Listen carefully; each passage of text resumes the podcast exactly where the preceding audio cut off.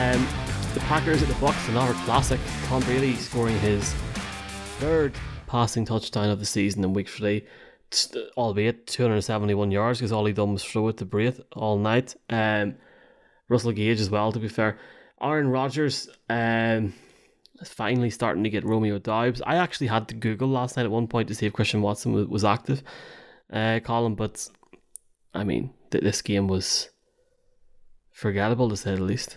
I mean, th- this game should have been in the early window, uh, because it was that bad. It was actually shocking. Like I, there was a reason why it wasn't in red zone for most of the night. Personally, I feel bad for the the early window games because they they get an unfair rep uh, a, a, lot of the time. It's just that I think so much uh, gets lost uh, in there.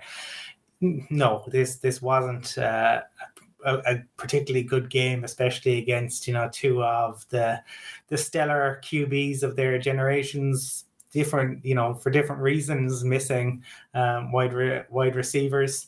I want. Um, I think you know both both will be there or thereabouts. I think come the the end of the season. I think the the receivers you're beginning to see maybe some green shoots of life, and the Bucks should be getting uh, players back.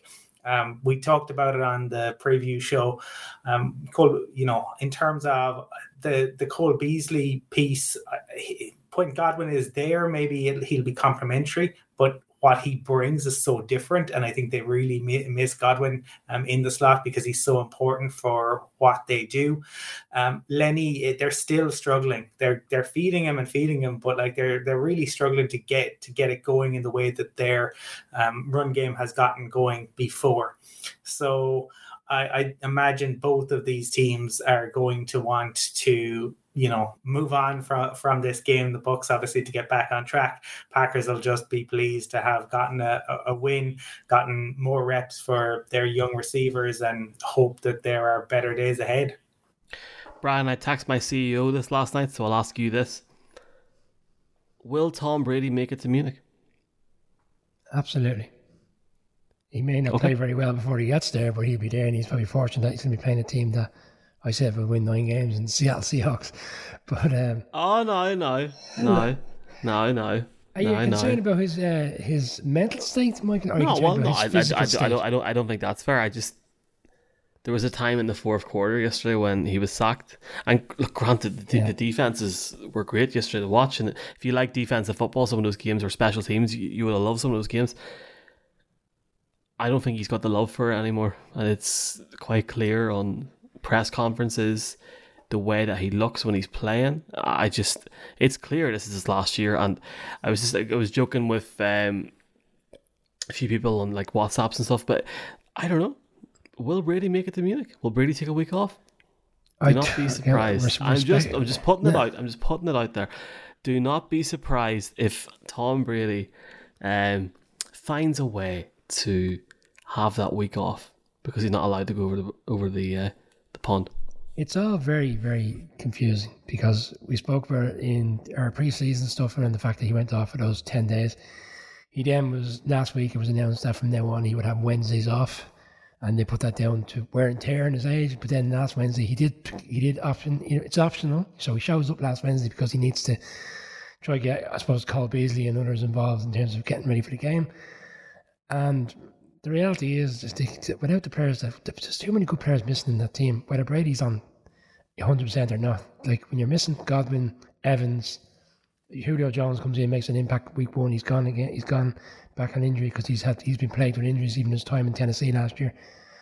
The, the running game is a bit like Lenny Fournette's good, but you know the support in the background isn't there. I felt that the pack would win. I know it was a lot closer. It was a lot closer than I expected to be honest, because the pack for a long time were comfortable. This game really showed me now sight. I mean, the first two drives by Rodgers, he's 12 for 13. He's, you know, there's 10 plays in the first drive, there's 12 on the second. There's two touchdowns. and then if you, if you the next drive, the next drive, they fumble in the red zone. Um, Aaron Jones fumbles at the two yard line. And if that goes in at 21 3, you can forget about it. Um, they came back and then even the play calling at the end, I mean, they let the play clock drop down on the touchdown and then, then they don't learn the lesson on the two point play and they get called for that. They have to go back five yards. Things aren't just things aren't smooth. They're not going right. It's it's you could say it's a bit of a transition into a, a new head coach as well, and it'd be interesting to see how they react to the defeat this weekend when they play the Chiefs because the Chiefs are in the same position, having to rebound off a, a difficult loss. Some seriously dodgy calls and play calls and timings over the last three weeks, and last night was no different at the end of the game. Um, interesting to watch. What is the what's the next game to look at here, gents? Uh, are are we going to talk about the Eagles at some point tonight and the fact that they're the best team in the NFC, or we're going to wait to the end, or what? What's the plan here? Uh, right, Ravens. Oh, jeez. Right. Okay. Um, you can do um, the Eagles now, Michael, if you want. I'm joking. I'm joking. Uh, can I can I just say for the Pats fans listen to this and like let's let's just call it out. I've, there's been reviews thankfully lots of good reviews in this podcast. We were left a review a few weeks ago saying that we were biased against the Patriots. I'm not biased against the Patriots. The Patriots uh, had a dynasty, and their coach is the greatest of all time. But the current situation they find themselves in is not a favourable one in their division, and I I want to pick the Patriots for a game. However, I can't remember who they're playing in week four. Do you know who they're playing on week four? Anybody know? I think it's it's somebody difficult. Like I think it might be the Packers. No, they're not. They're not winning this weekend anyway. Um. Anywho, um, I thought Mac Jones was faking it last night. I, I know Strictly Come Dancing or Dancing with the Stars in the South started on Friday night and Saturday night, and, I know Tony Adams was re- reeling back the years with his dance. Uh, Mac Jones jumped to make it look like he was tripped up or tackled uh, on Sunday night, and I genuinely was thinking when he hobbled off that he was taking the piss, and now he isn't. So my thoughts go out to him.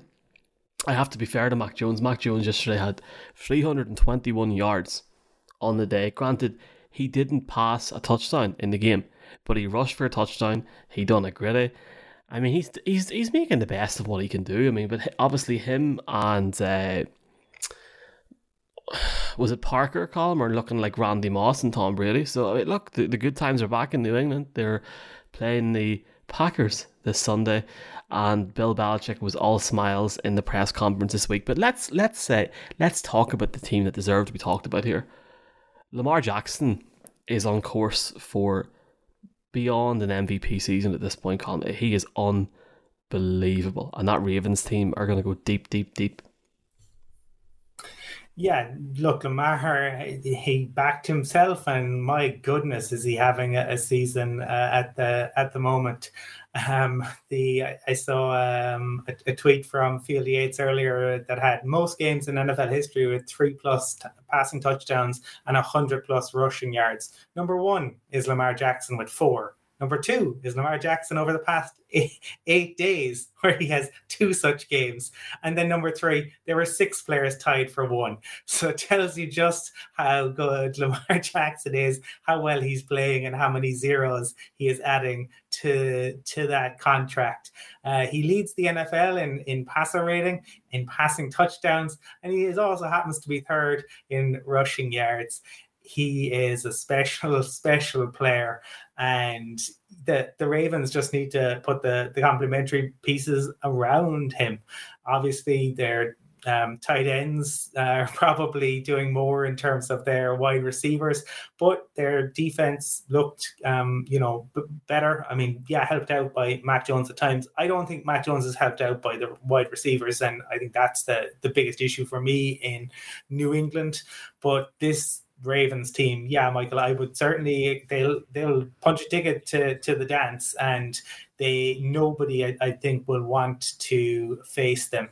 But that's right. That's at week three. We all know what uh, you know that injuries can impact, but I mean, for all of us, I think we would love to see what if Lamar can keep going on this trajectory what does this season look like for him? What will his final stats be? It could be scary good.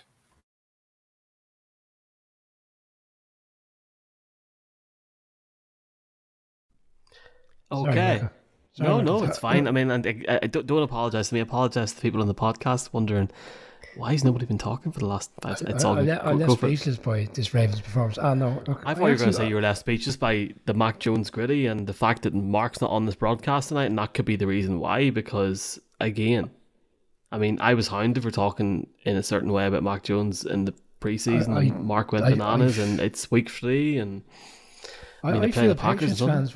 Sorry, Patriots fans for me today will probably feel like this is a game that got away. Like they, they had plenty, they had two opportunities to take the lead late in the game, and yeah, he threw interceptions. But I did, I did feel Mac Jones played a really good game yesterday. But it's, you know, statistically, you look at it, he didn't show a touchdown. He showed three interceptions, three interceptions of all, all, all of which were targeted to DeVante Parker. So maybe these cornerbacks have got a hand on on that player because he's not the player he was when he was in Miami at the start of his career.